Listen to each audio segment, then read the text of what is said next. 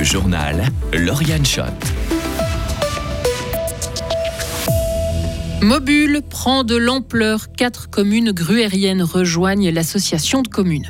Un remboursement des soins dentaires par l'assurance de base, un enjeu de santé publique, selon une conseillère nationale socialiste. Et puis en hockey, ce soir, Genève Servette fait le déplacement jusqu'à Fribourg pour affronter les dragons, des dragons qui sont confiants. L'agglomération de Bulle s'agrandit. Gruyère, Bro et Charlance et Marsens rejoignent Mobule, qui a été créé en 2007. En 17 ans, cette association de communes a reçu près de 40 millions de francs de subventions fédérales pour soutenir des projets de mobilité douce ou de développement des transports en commun dans l'agglomération. Gruyère, par exemple, pourra ainsi bénéficier d'une meilleure offre de transport public, ce qui est bienvenu selon le syndic Jean-Pierre Douta. Avec la nouvelle stratégie du SMO, donc la nouvelle stratégie des transports publics avec les deux lignes de chemin de fer qui arrivent sur Brofabrique et Gruyère-Gare, nous avons perdu pas mal de correspondance entre Épagny et Bulle. Alors, c'est vrai que le village d'Épagny, euh, où il y a quand même pratiquement 1000 habitants, c'est pas négligeable. Donc, euh, cette euh, opportunité nous permettra d'ici la fin de l'année 24, on l'espère, une cadence intéressante sur Épagny, voire jusqu'à la zone d'activité d'Épagny. C'est ça, avec des cadences au quart d'heure avec des cadences au quart d'heure en principe, voir si c'est à la demi-heure pour nous, ça irait très bien, mais dans le cadre de la planification, ce sera certainement des cadences au quart d'heure. Voilà. L'agglomération bulloise compte désormais 9 membres. Sa population passe de 31 000 à 40 000 personnes. Nouveau quartier à Cotence, des immeubles d'habitation et des commerces vont être construits à l'entrée du village sur la gauche en venant de Fribourg. Ce projet est publié aujourd'hui dans la feuille officielle. Les habitants du village ont pu participer à une séance d'information mardi passé. Ils ont été informés du projet.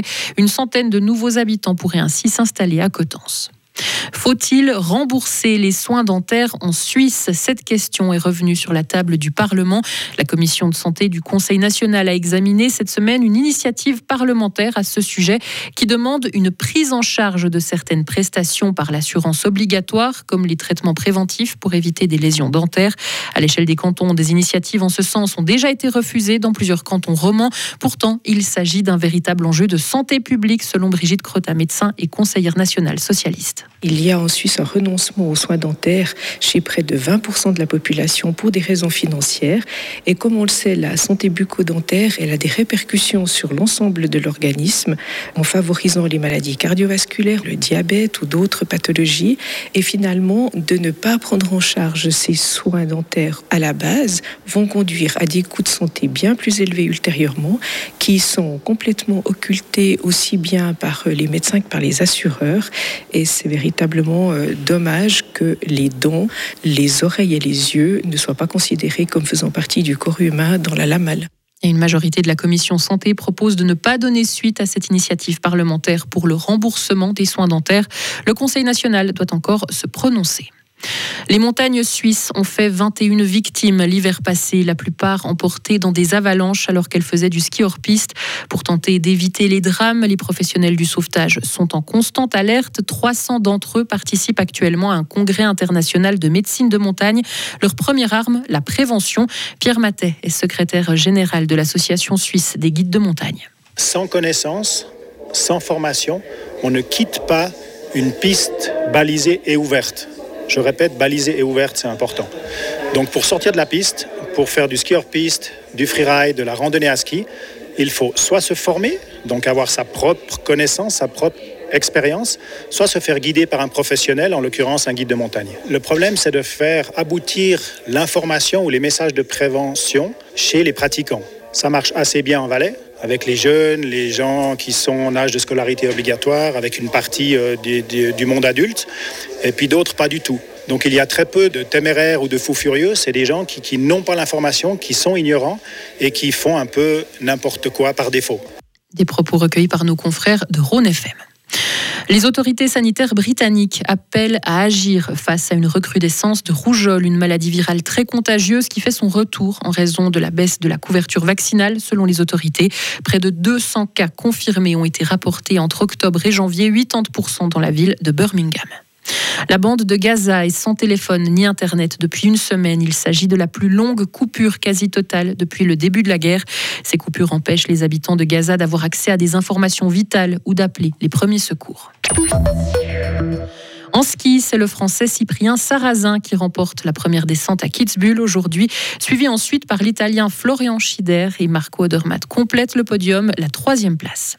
Genève Servette face à Fribourg-Gotteron, c'est la rencontre de ce soir à la BCF Arena. Les deux équipes sont en confiance. Les Grenats se sont qualifiés cette semaine pour la finale de la Ligue des Champions.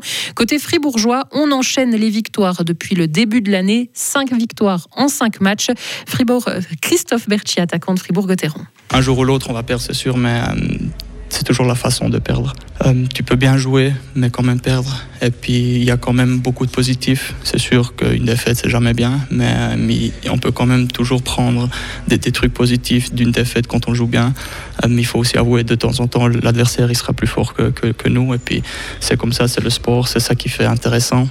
Vu qu'on joue bien, on est tous très motivés et puis très positifs pour continuer comme ça.